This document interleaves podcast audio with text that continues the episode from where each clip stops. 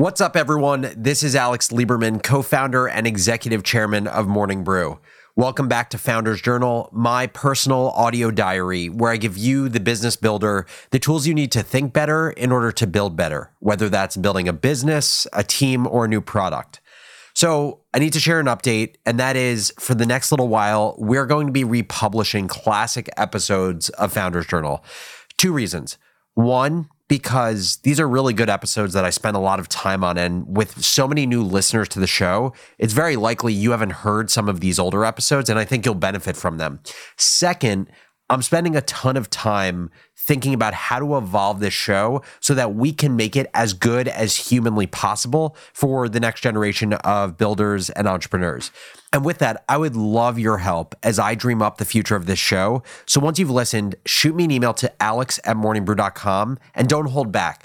Any feedback, recommendations, ideas, I want to hear it all and I want to have it help me inform where this show is going. That's the update. Now, time for the episode. In today's classic episode, originally published on October 25th, 2021, I talk about how to think of startup ideas from scratch. I have always loved thinking of business ideas, literally since I was a kid. I remember in second grade, I was in Mrs. Sachs's class at Harrison Elementary, and one day, while writing in my black composition notebook, I had a brain blast. I was spending so much time going from pen to highlighter that I said to myself, why don't I just have one tool that does both of these things? I went home, literally cut a pen in half and a highlighter in half. I probably did it six times because I messed up the first five.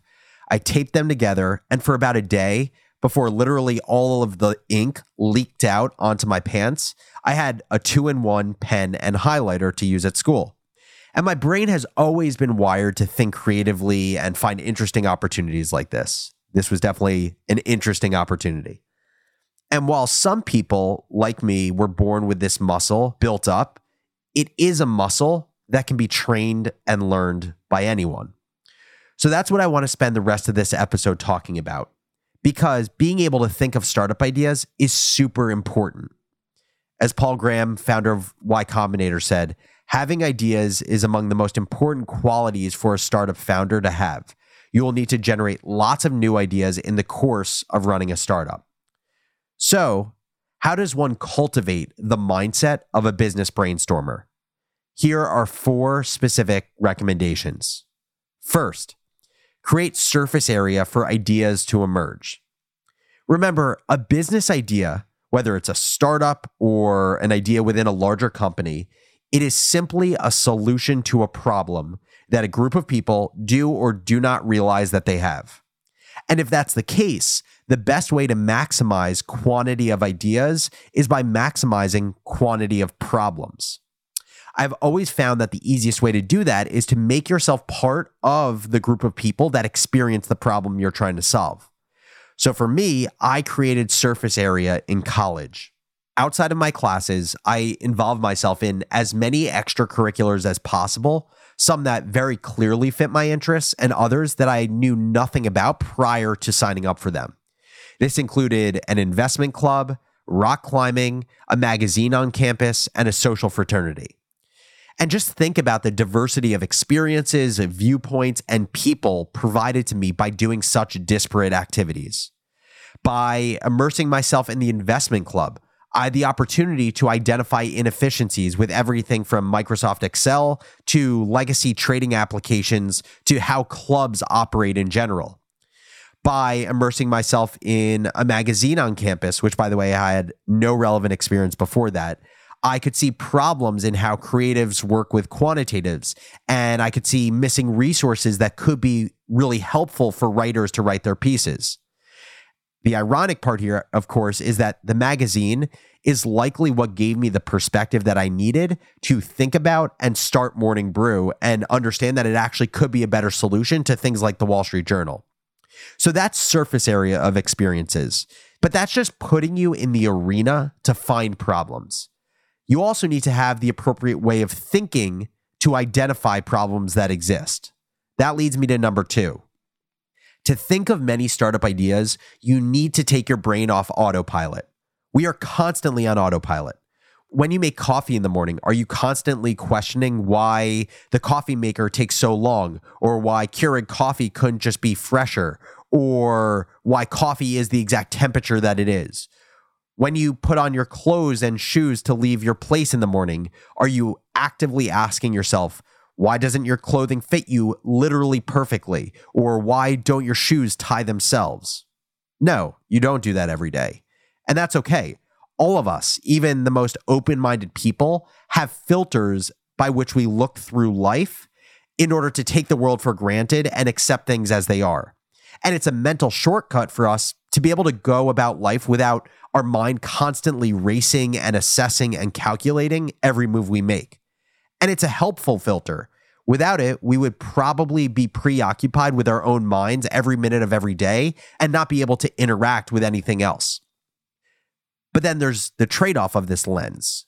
The lens also forces us to accept the status quo.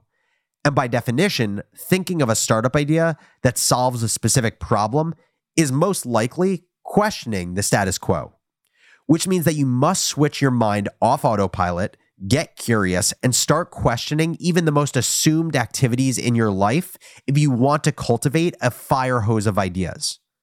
You could imagine the questions that successful entrepreneurs ask themselves while everyone else was in autopilot.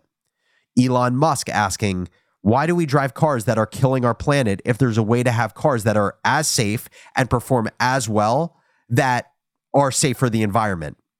Pat Kinsel from Notarize, previous episode I did a breakdown on their business. I'm sure he asked himself, why do people need to make the trek to UPS in person, have documents like a mortgage or uh, papers for selling a business notarized rather than just doing it digitally in the comfort of your home? Austin and myself asking, why do college students read the Wall Street Journal if it sounds like a robot talking to you and feels like a chore? Once you've created surface area of experiences, you need to push your brain to get very curious and at times critical about those very experiences. Okay, so we talked about putting yourself in the arena. We talked about having the right mindset in the arena. The final piece to keep this analogy going is being in the arena with the right people. It's simple. Human beings are mimetic. We tend to imitate the behaviors of those we surround ourselves with. If we surround ourselves with people that are creative, brainstormers, and supportive, we will more easily build this muscle of creativity and brainstorming while feeling the psychological safety to do so.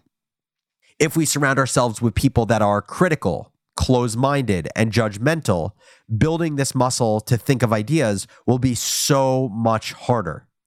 This is just a generally valuable lesson in being thoughtful about who you surround yourself with, but it is especially important in this context because oftentimes the idea of businesses that end up becoming massive, those ideas seem silly and small at first. Renting your couch to strangers probably seems silly to most people. Imagine if Airbnb's founders had surrounded themselves with naysayers and critics when having the seed of their idea.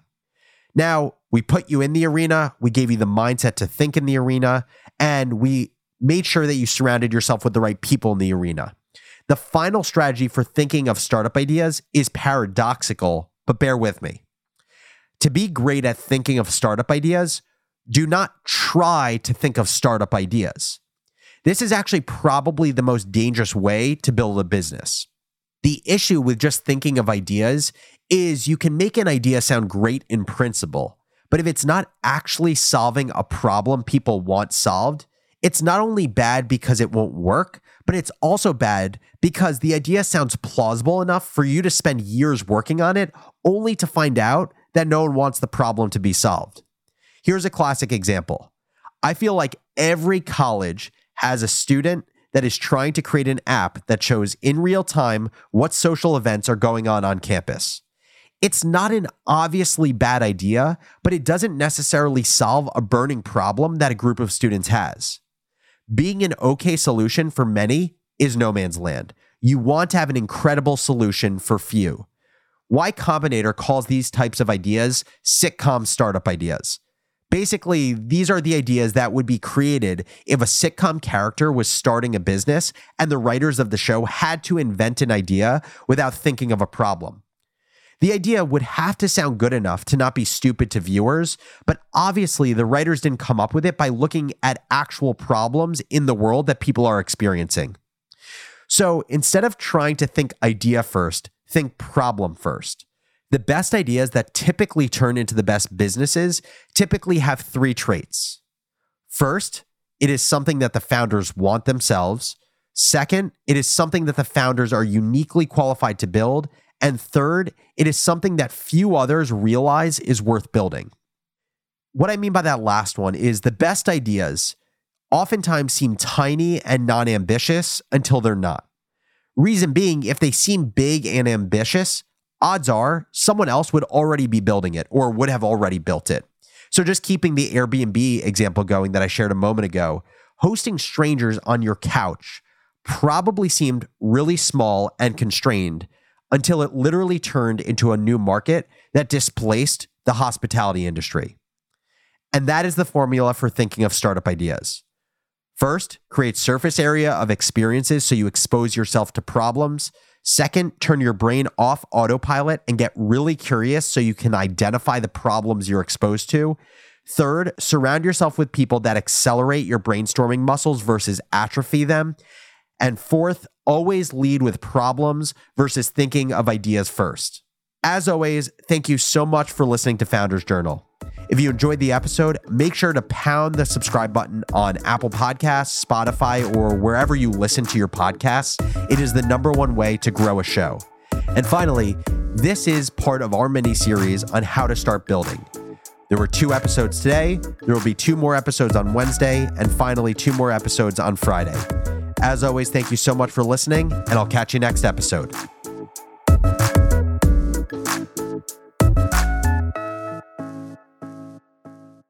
Take your business further with the smart and flexible American Express Business Gold Card. It's packed with benefits to help unlock more value from your business purchases. That's the powerful backing of American Express. Learn more at americanexpress.com slash business gold card.